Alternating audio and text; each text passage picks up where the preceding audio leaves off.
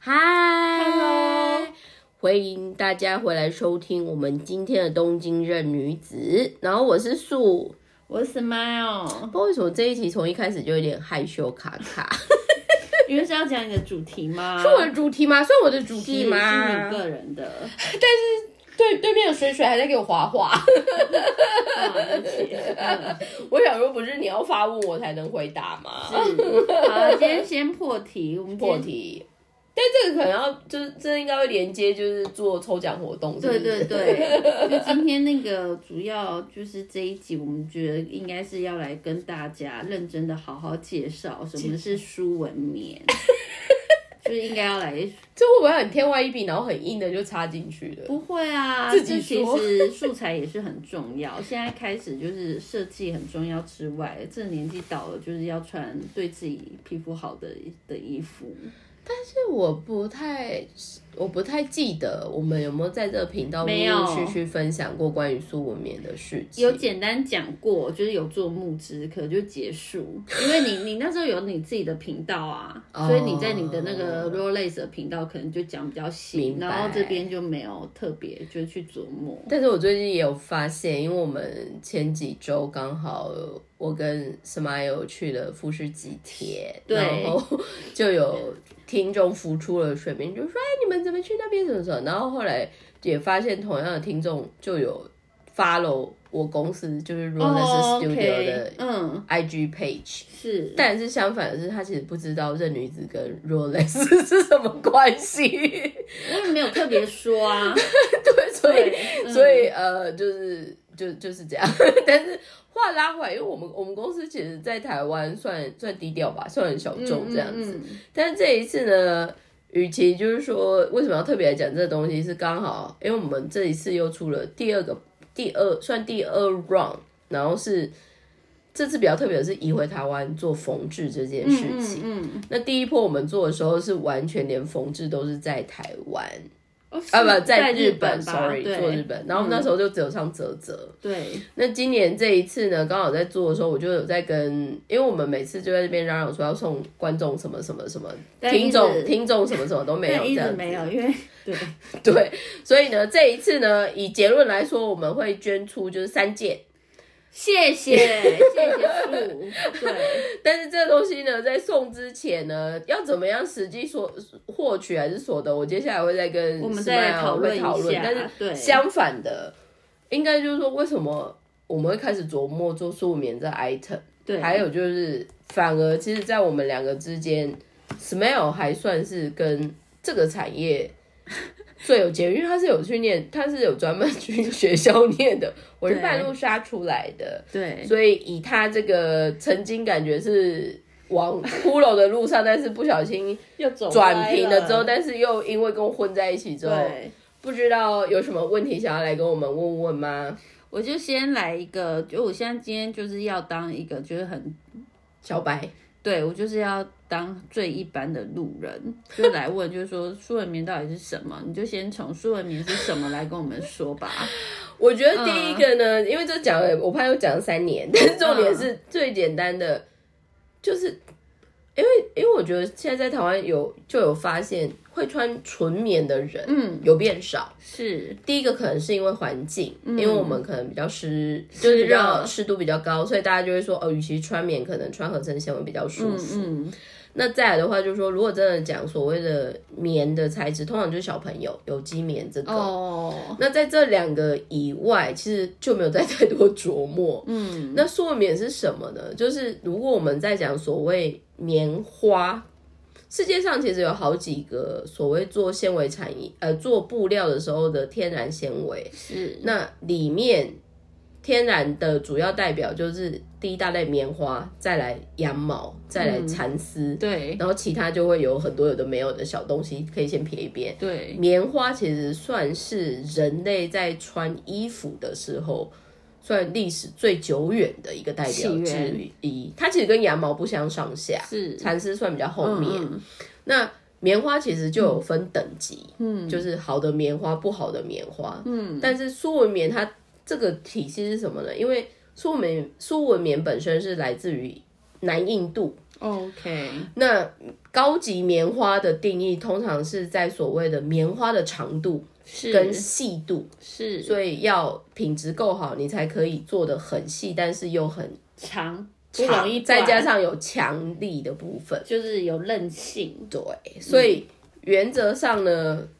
苏文棉它就是所谓的印度当地才有的棉花，但是它是混种棉。嗯，那这里面就会开始牵涉到非常棉花狂的关键。但是如果大家真的对于我们现在讲棉花关键字有兴趣，可以先去最容易搜出来，应该是 Supima。嗯，S U P I M A Supima，嗯，那它会很有名的是，因为 Uniqlo 出了大手笔在做 Supima 的专案，嗯，那像是哪哪一系列？UT 系列吗？UT 系列，你现在如果现在可能季节已经走了，但是如果 SS，、像我们很多业界的长就是前辈们，他们都很爱去扫 Su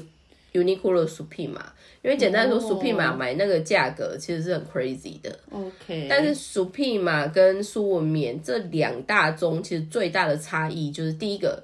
Supima 是所谓的机械采收，哦，所以它是可以大量生产的。嗯嗯，所以它虽然已经在跟其他的棉花里面比较来说算超长棉比较稀有了，可它一年大概还有一千公一千多公吨。嗯，苏文棉因为是人工采收、人工栽呃人工栽栽种，再加上它收藏期很长，大概八个月，嗯，所以它其实一年最多最多，加上我们只用初摘。嗯，它一年最多其实只有八十公吨到六十公吨。这个小白跟你们说一下，所谓的初摘，你就把它想成是橄榄油的 virgin，就是第一个。就是最最 pure 的部分，就为什么就是还有就顺便补充一下，如果你去买橄榄油，你一定要看就是哦，就是 virgin，它要 virgin，初对，榨的，这个说了免得出摘就是这个概念，就是第一第一波第一泡，就跟喝茶要喝第一泡的意思是一样的。对，所以这个东西其实你就会发现，哎，怎么开始开始讲好像很偏执的部分？因为促眠另外一个经典的故事是，长期以来大概快三十年到现在，其实也是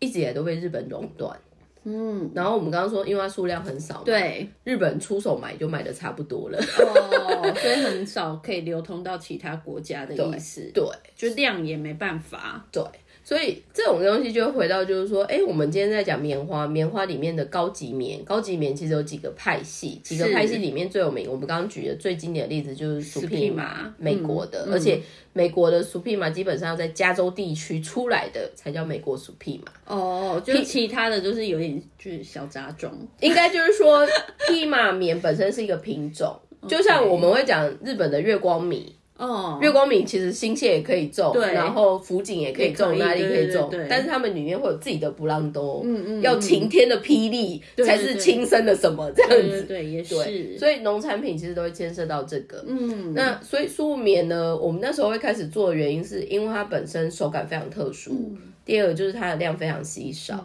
第三个就是长期虽然被日本垄断，但日本人也开始觉得我们可能要有对的贩售的途径，然后也想要找新的 partner，所以就刚好找到我的公司 Rolex Studio 在做一个独家的 rebranding，这样 OK，好，那就是简单的书文棉是什么，已经讲完了这样嘛？简单吧？我请对说。然后第二就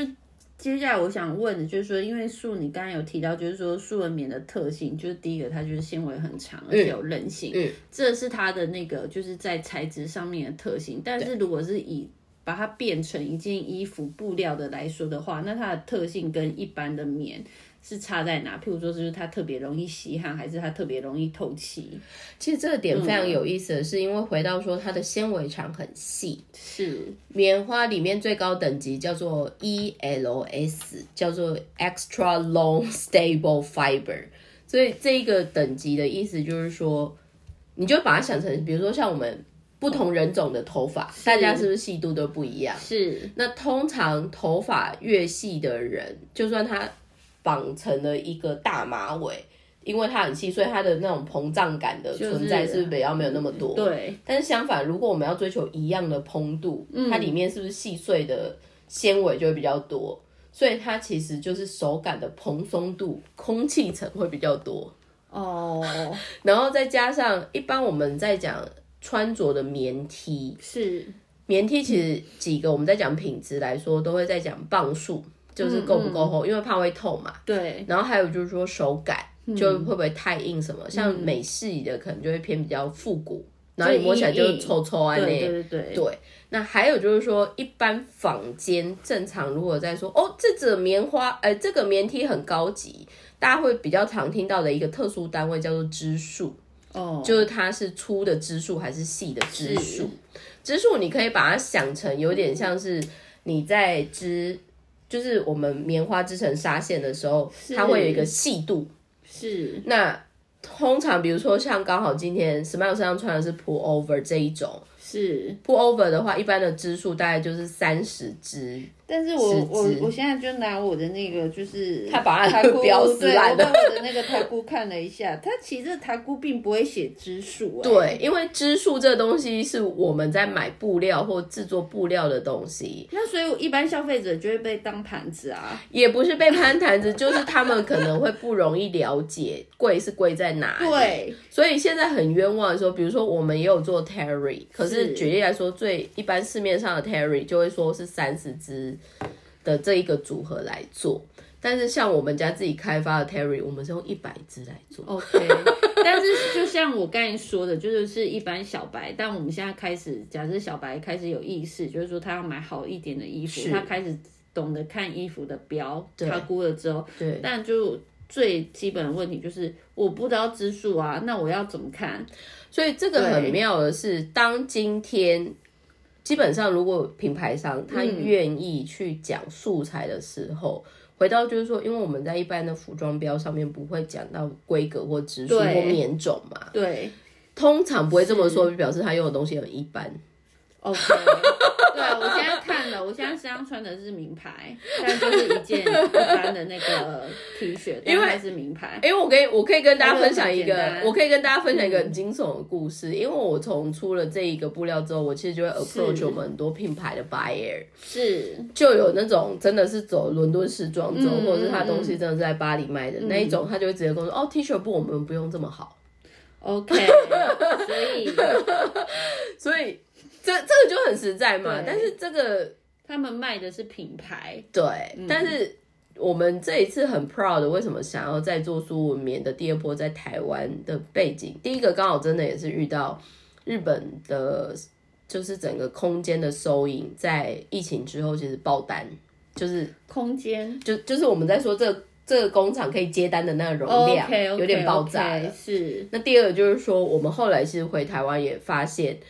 台湾一般能做纯棉非常高级的纯棉的厂也越来越少了，嗯，所以做得好的厂其实也不容易，嗯，那相反的。台湾的缝制工厂也面临到，它可能慢慢做，因为当你要做好东西，最容易做得好的基础一定是你的效率会降低。对。可是，一般缝制工厂它是走绩效的，对对。所以这其实有一个很有趣的故事，如果你认真去看 Uniqlo 缝出来的衣服，跟其他品牌来说，他们的笔直程度，或者是它缝的那个美观度。我必须说，它其实真的在业界里面是数一数二的。可是原因是 Uniqlo 一次可以下一百万件，就它以量取胜。对，所以它的员工，就是它的工厂的人，其实都有非常专业的练习。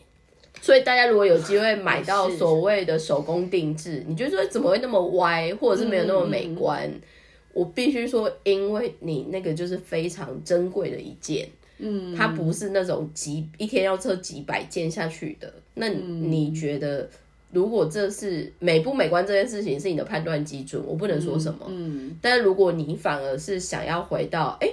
我给所谓的这一个服装产业的人，可以做比较好品质的东西以外，也可以比较有生活品质的在做的话，那可能也是一个切入点。那拉回来就是说，好的棉 T，它的基准就会回到。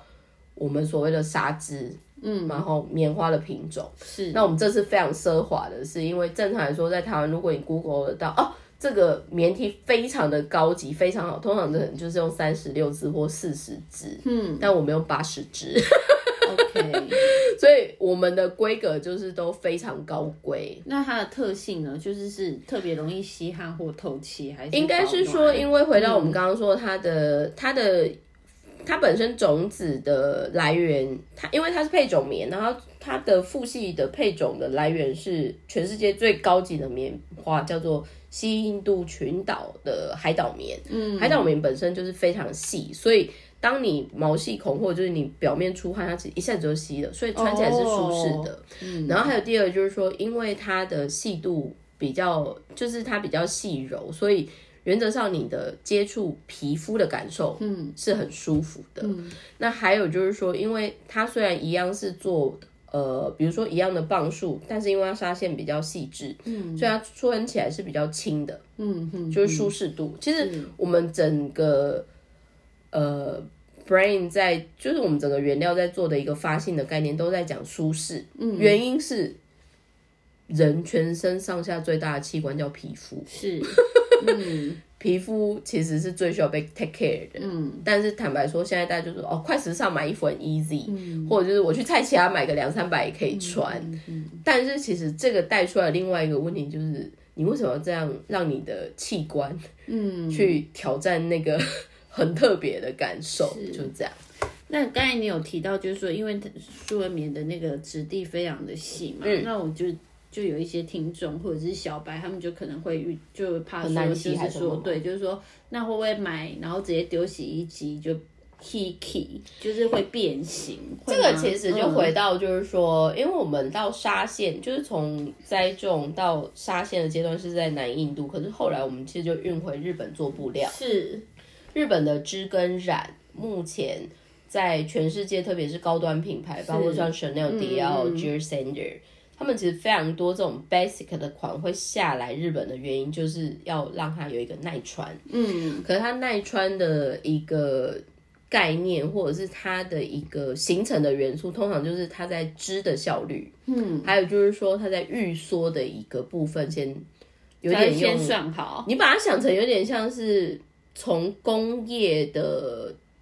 机种或者是工业的这种制造的过程，养出了它一定的惯性。嗯，所以所谓的变形或者是所谓的拉扯，基本上我们自己试洗都没有什么太大的问题。但是以我对于海外消费者的习惯，我会建议说，哎，至少你加个洗衣袋。哦，这其实某方面也是为什么？因为我们素棉到现在我还是走纯黑，因为我知道白色这种东西，就是大家如果有一点污点会很在意，然后就很想要洗的很用力。对，我们那时候其实推纯黑的原因也是，其实它算耐洗，也算耐穿。可是，在考虑到污渍的这件事情，我们才会再选用黑色的这个概念。来把它真的可以做到最耐穿耐洗这个部分，是再加上因为我们的黑色用的染厂就是专门染山本耀司的黑，我跟你说，极黑。山本耀司，这我就是山本耀司米来跟大家说一下，山本耀司的黑是追求一种就是真的是走叫山本耀司漆黑，叫漆黑，对，而且它的那种黑就是真的是所有懂时尚、喜欢它的人就是会。才会买他的，他要哭了，他要哭了。才会买他的那个黑，因为他就是有在他的自传里面说到，就是说，他说大家都会说你就是就黑布啊，为什么你对黑这么的极致，然后跟这么的偏执，就是哦，一定只有哪几家才可以做我的衣服，不然我就没有办法跟他做。他就说，因为他追求就是。属于我自己三本药师的黑，就是漆黑。这个这个很好玩的是，你在日本的染厂，只要说哦，我们这是染 UG 上的骷髅，大家就会说哦，那你真的是非常的黑，而且我觉得真的水准有到，不然他不会用你。因为染黑黑色其实很容易会染出不同色光，但是因为 UG 上要求的色光很 picky，有点 mix 在黑黑偏红光跟偏蓝光的中间，它跟川久保玲的又不一样，但是简单的说，这个的用法叫做漆黑，因为日本有传统的那个漆嘛，嗯，所以漆黑的重点是还要有光泽，所以叫欧高花根，那个才叫三本药师黑，所以用在我们素面上面，你可以感觉一下那个高级感，因为它本身是富有油脂的，所以它的那个光泽再加上那个黑高级，对。哥给，我只能这样跟你说。那再问一下，就是说，那嗯，那为什么就是叔叔他他他愿意想要让你就尝试台湾市场。他现在目前海外市场就唯一只有做台湾吗成衣的话，？OK，那理由是其实叔叔跟我结缘蛮特别，因为素棉叔叔本人是我以前在台湾上班时候遇到的担当，哦，然后他那个时候会让我公司来做这个案子，最大的原因是。他觉得我身为一个外国人，但是算蛮了解日本的纤维产业，还有，呃，我觉得我在日本的这个业界某方面算 reputation 还 OK 的原因，就是大概是懂事情的人，懂东西的人，所以其实日本人在面对我们在看的很多东西，他没办法糊弄我们。但是那个时候，其实我们在泽泽第一波做，我们其实那时候在泽泽第一波做，我觉得我们 lucky 的是，因为那时候其实大家都不看好，以哦，棉 T 来说单价不低，再来就是说台湾人真的有人懂棉嘛，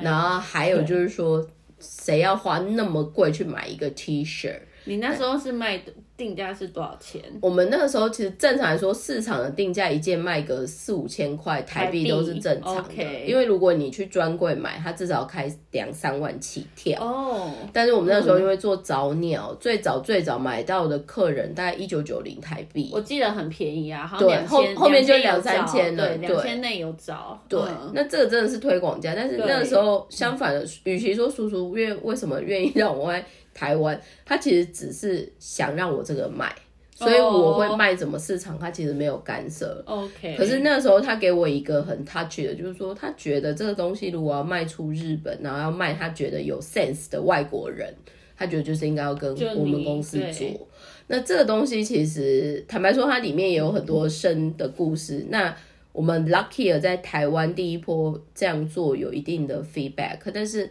我们这一次为什么想要再做第二波的另外一个原因就是说，我发现台湾有非常多品牌或台湾有非常多设计师对于素材他没有那个勇气，不懂，但是台湾的消费者也会愿意花钱去买，可能很会做 marketing 或者是很会说故事，但其实坦白说。我觉得以原料来说是有点 concern 的，对，所以我们在做这个案子或是做这个 Prada，我们一直都是希望把这个东西的感受，或者是愿意去买这个东西的人，他其实可以回到哦，我其实真的是买一个很值得的东西。那我再问一下，就是说你刚才有提到说这个苏苏文棉叔叔是你以前就是台湾日本的窗口，对。对。那那时候你们的合作就是苏文棉吗？还是不是是别的布料？以前其实他来跟我们买原料的时候，他都是为他日本的厂商去做一些 customize 的。是然后那个时候，其实他三不五时就会拿苏文棉来调我们那个厂，因为哦他、他一直有这个原料。嗯，他就一直问说要不要，但是因为没有，他就是很宝贵，所以他只说哦你有听过吗？我跟他就是 show off 的心态，他没有要卖你，但是他说你有听过这类物件哦，就是这种感觉。所以台湾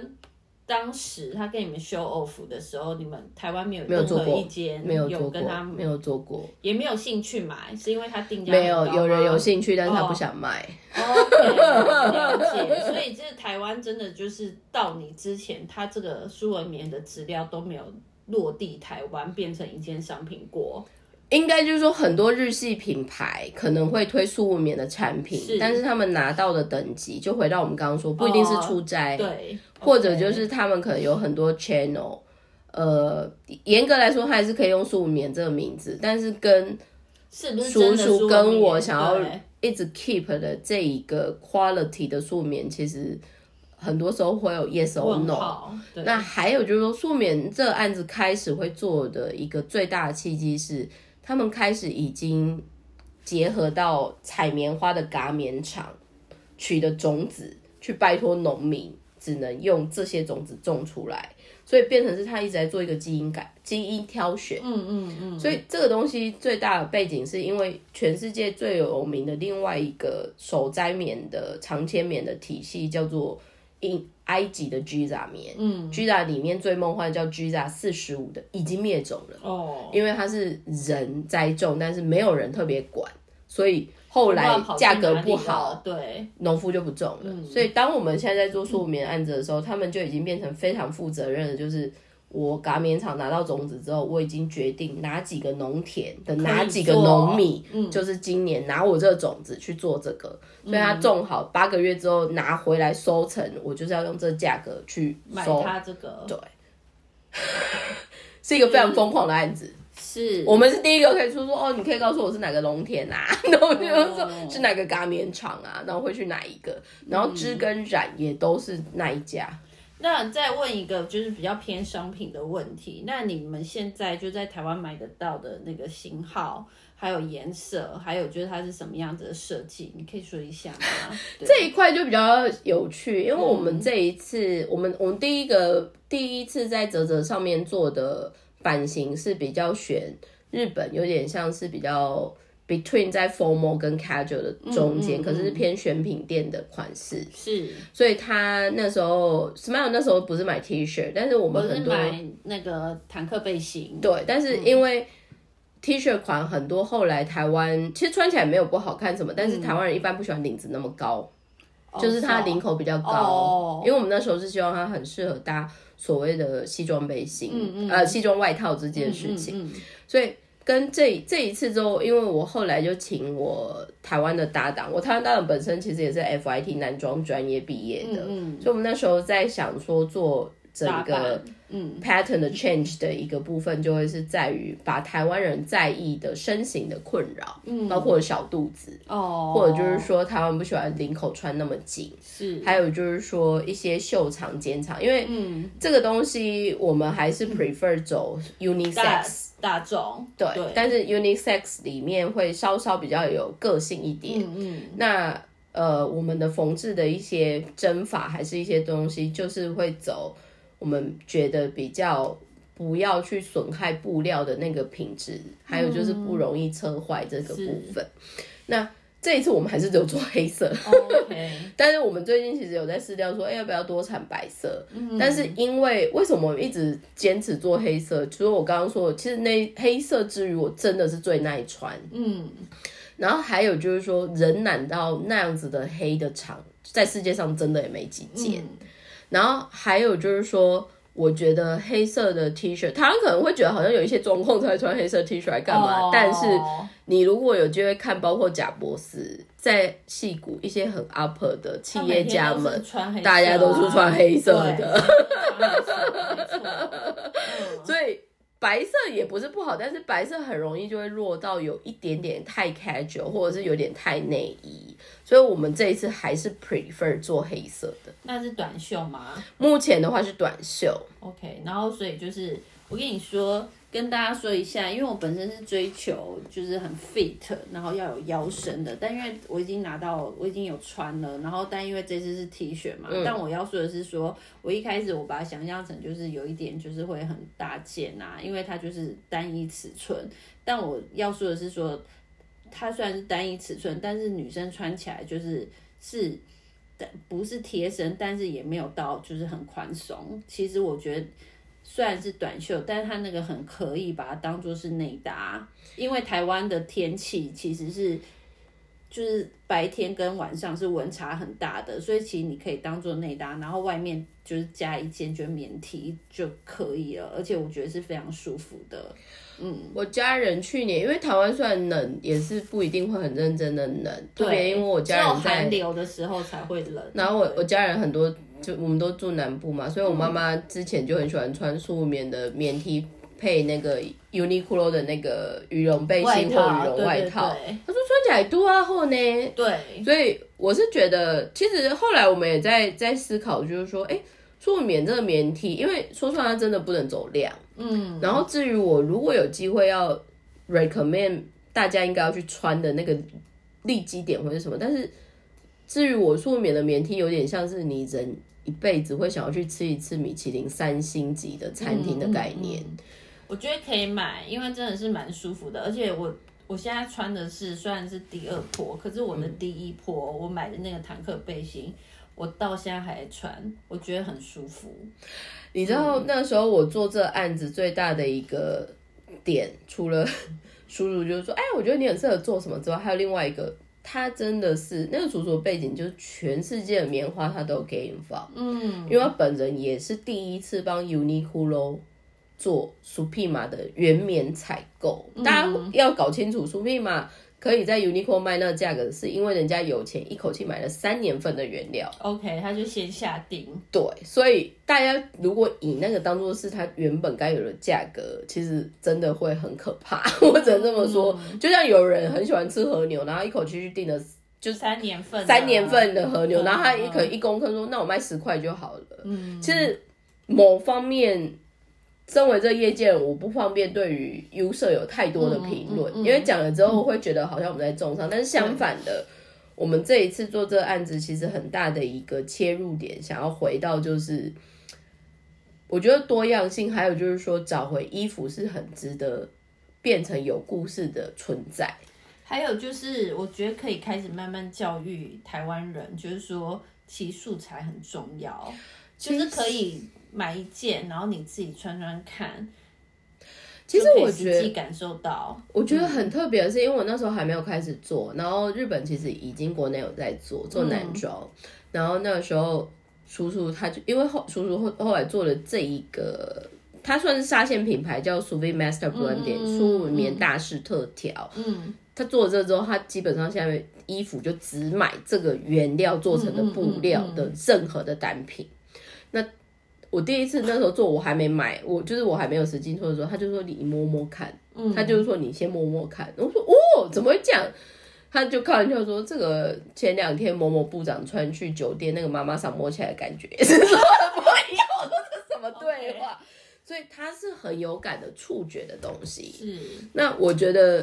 这个东西其实就就是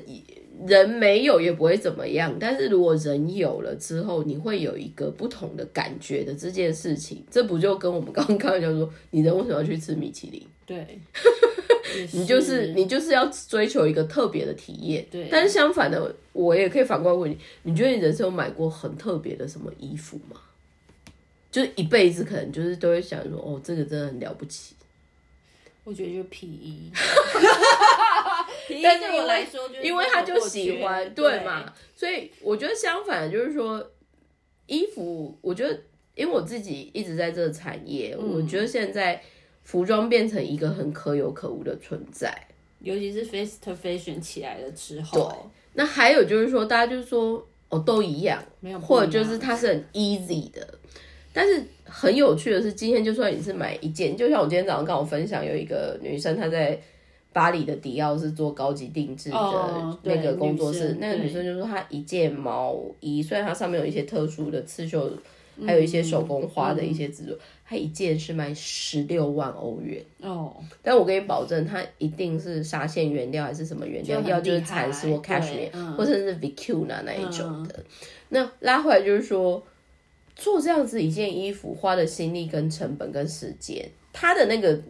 等级，至于我有点像太夸张了。哦，但是相反，就算你今天去 Uniqlo 买一件 T 恤，或者是你在菜市场买一个不知道 T 恤，跟你来买苏文棉，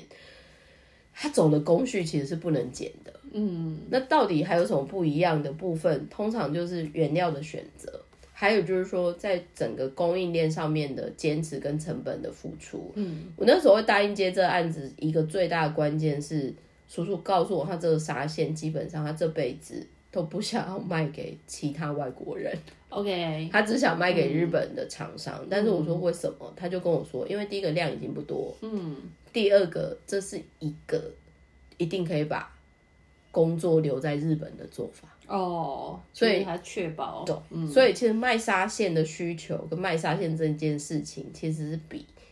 他来做这种到布到布料或者是到成衣来说的 coordinating 是 easy 的。嗯嗯，可是他觉得不行，他想要把这个 credit 留给日本人，就是做这件事情。续这样子，对，所以当我那个时候决定把这个收银搬回台湾的时候，其实大家第一个反应是：哎、你从日本，你从日本是跳到台湾制，会不会觉得哪里不好？至于我，我觉得没有。嗯，因为布料是一样的啊，还有重点是我其实反而很惊讶的是，台湾还有厂愿意做，哦或者是台湾还有厂能做。嗯，但是因为我们其实不好做，再加上我们的件数真的不多，不是我们奢侈，我们其实是去拜托成衣厂的样品是一件一件缝。OK，所以在这方面，我觉得基本上我只要推荐大家说，哎、有机会可以穿我们舒眠还是什么，目前反就是以 feedback 来说，没有人后悔的，嗯嗯，而且每个人就是说好像哪里不一样。对，但说不出来，但就舒服。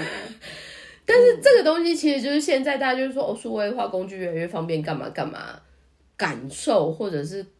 体验跟感触其实是最难的。嗯然后这个东西没有对错，嗯，但是它就会变成你人生的一个经验法则里面的一个其中一个点，嗯，就这样。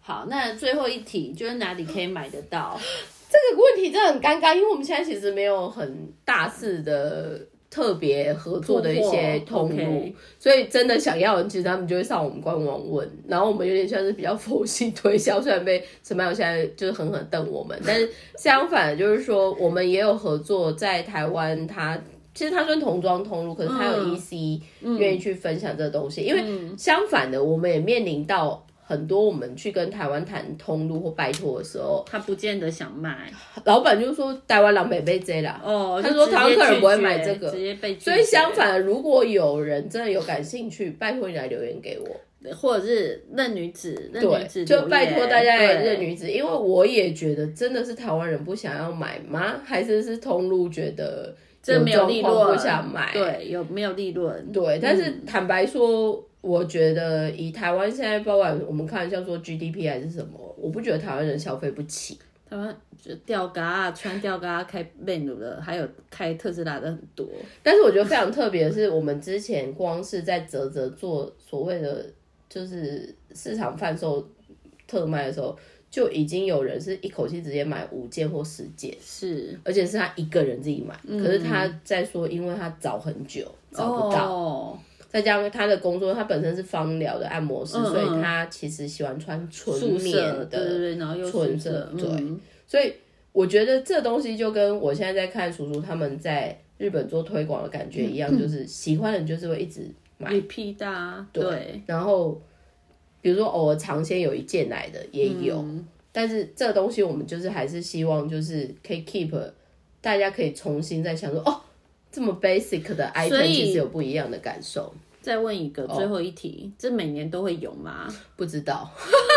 所以听到没有？要买要快，因为坦白说，嗯我们以我们家本身的身份，我们不是 D to C，、我们也不是 B to C。嗯，那台湾真的非常特殊的是，因为以我的 background 或以我的整个就是在台湾，因为我们在台湾也有用，有有用嗯所谓的就是布料方舟这种有、有收费的空间，我们也发现到就是台湾现在整个好像对于服装原料越来越不在意，或者就是就算在意，就会一直把某一个原料偏颇掉，就大家就说哦穿合成纤维比较好，或者就是哦穿什么的。嗯嗯其实至于我，我是一个很 confusing 的，嗯因为我自己就其实还是穿天然纤维为主，但也有可能因为我现在 base 在日本，所以这会比较 comfortable。就比较容易买，买也比较容易买得到。但是我会觉得它